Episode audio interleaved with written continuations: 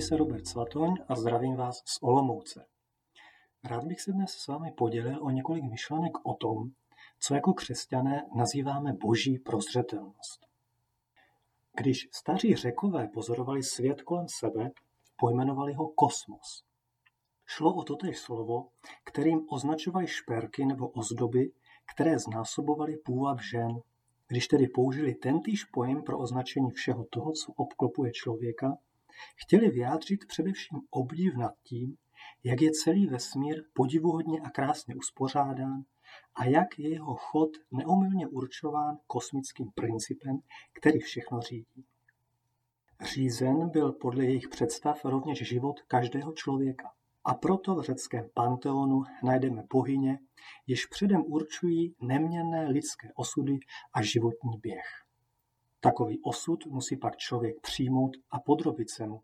Na nejvýš proti němu může jen marně bojovat, jak nám to barvitě líčí antické tragédie. Jak se na svět, na život našich současníků i na ten svůj vlastní díváme my dnes? Věříme ještě, že světu, který je den co den sužovan chaosem a bezpočtem útrap, vládne nějaké rozumné pravidlo či zákon? Domníváme se, že v lidském životě není úniku před nemilosrdným údělem, se kterým je potřeba se smířit? Nebo žijeme v představě, že člověk je strůjcem svého vlastního osudu, který musí pevně uchopit do svých rukou a dát mu podobu, o jaké on sám dobře ví, že je nejlepší? Všeobecně lze říci, že zatímco řečtí myslitelé tušili stopy prozřetelnosti v pohledu na řád vesmíru a přírody, objevoval biblický člověk boží přítomnost povídce v dějinách. Samozřejmě, že i on žasne nad tím, jak Bůh moudře učinil každé své dílo a jak je celá země plná hospodinovy milosti. Avšak nad to dokáže rozpoznat konkrétní projevy božího jednání jak v historii vyvoleného národa, tak v životě jednotlivců. Ve světle biblického poselství křesťané věří, že jak v běhu světa, tak i v životě každého jednotlivého člověka působí prozřetelnost, kterou Bůh vede všechno stvoření k svému konečnému naplnění. Toto učení se přitom rozhodně nekrčí někde na okraji tajemství víry, Nýbrž nachází se v samém středu křesťanského poselství, jak napsal teolog Romano Guardini. Proč tomu tak je? Bible nám říká, že stvoření i každý člověk jsou božím dílem a mají v jeho očích zřejmou perspektivu, totiž nechat se zcela prostoupit jasem božství a mít účast na plnosti života, krásy a lásky, kterou je troj jediný Bůh. Jelikož svět i člověk vyšli z boží rukou, lze v obou zahlednout odlesk boží slávy, o které podle žalmisty vyprávějí nebesa a kterou jsou korunováni lidé. Bůh ovšem nestojí jako tvůrce pouze na počátku stvoření a dějin, ale i jako ten, který tvoří nová nebesa a novou zemi, kde bude navěky přebývat nový člověk. Aby se toto rozhodnutí sdílející se lásky, které je ukotvené v boží věčnosti, mohlo zcela uskutečnit, neopouští Bůh své dílo, ale je v něm bez přestání činný. Ježíš nás přece ujišťuje o tom, že jeho otec pracuje stále. A stejně tak se namáhá pro naplnění božího záměru se stvořením jeho syn. A také duch svatý, který podle slov knihy moudrosti naplňuje celou zemi a všemu dává řád.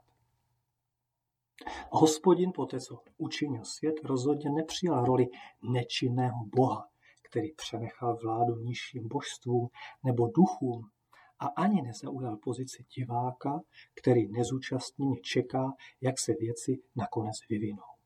Jako ten, který žije neutuchající tvůrčí láskou, nejenže neodvrací od svého díla svoji tvář, ale osobně se nasazuje, aby do tohoto pohybu svojí stále rostoucí činné lásky nově a nepřetržitě zahrnoval celé stvoření.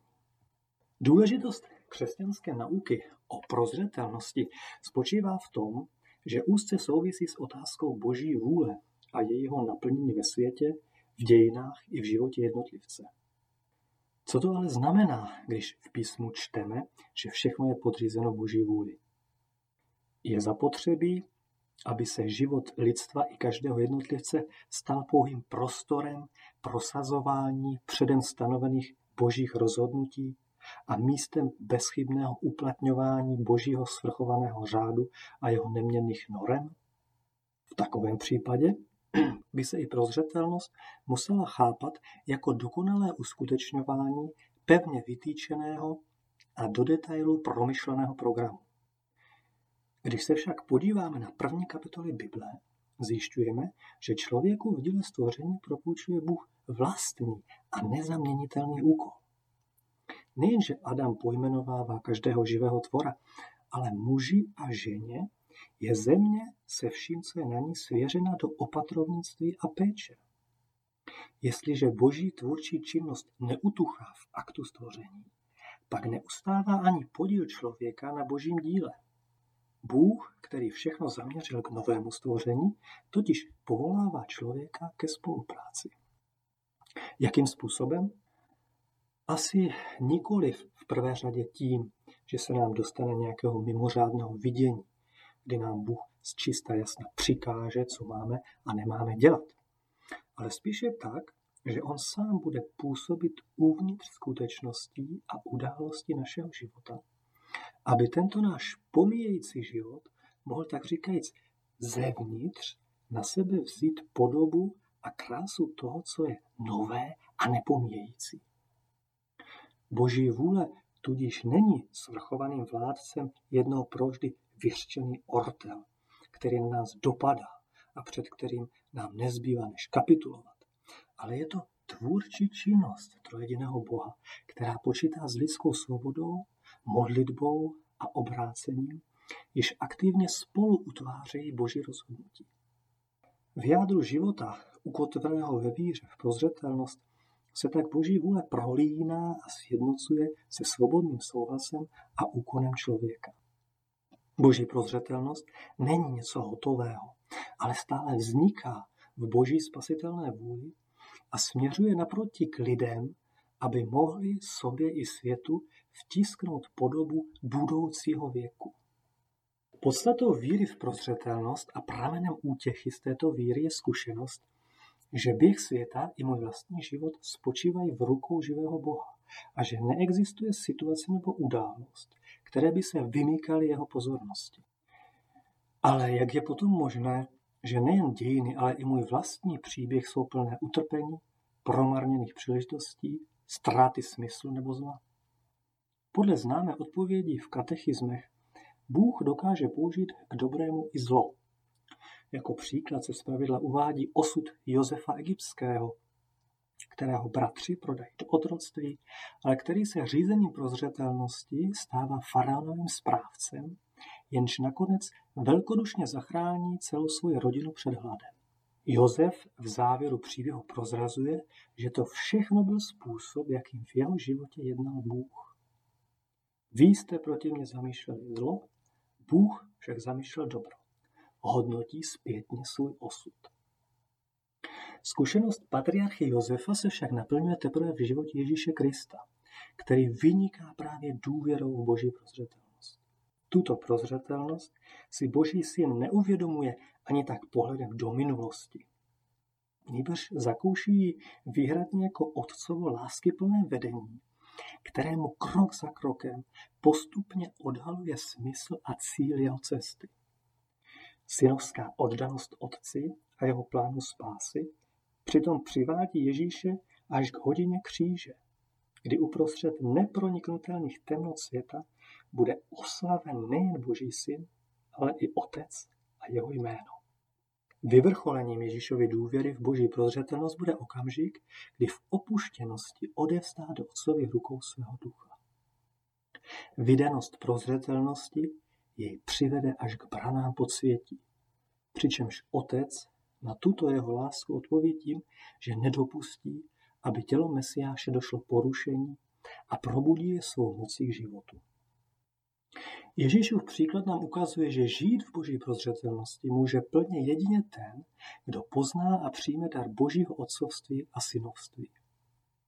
V Kristu totiž my sami smíme k Bohu zaujmout takový vztah, jaký prožívá On. Jako boží synové smíme volat k Bohu Otče. Kdo pozná, že ten, jen se stará o nebeské ptactva a o polní lilie, je náš Otec, který ví, co všechno potřebujeme, ten si nebude dělat starosti, co bude jíst, pít a do čeho se obleče. Víra v prozřetelnost pro něj bude tichým spolehnutím se na milujícího Boha, v němž je s Kristem v nebi ukryt celý náš život. Tato důvěra v Otce se přitom projevuje oddaností vůči Božímu království a jeho spravedlnosti, protože těm, kdo je hledají, bude všechno ostatní přidáno. Ten, kdo je stržen události Božího království, je zaměřen na to, co přichází do světa a do mého života jako budoucí sláva, jako svět Božích dětí a jako nové stvoření. Takový člověk je pak schopen v tom, co se děje v něm i kolem něho, vnímat skutečnosti, jež pocházejí od Boha, který je láska. Podcast u Ambonu pro vás připravuje Fortna. Slovo na všední i sváteční dny najdete každé pondělí a pátek na Fortna EU a na Spotify.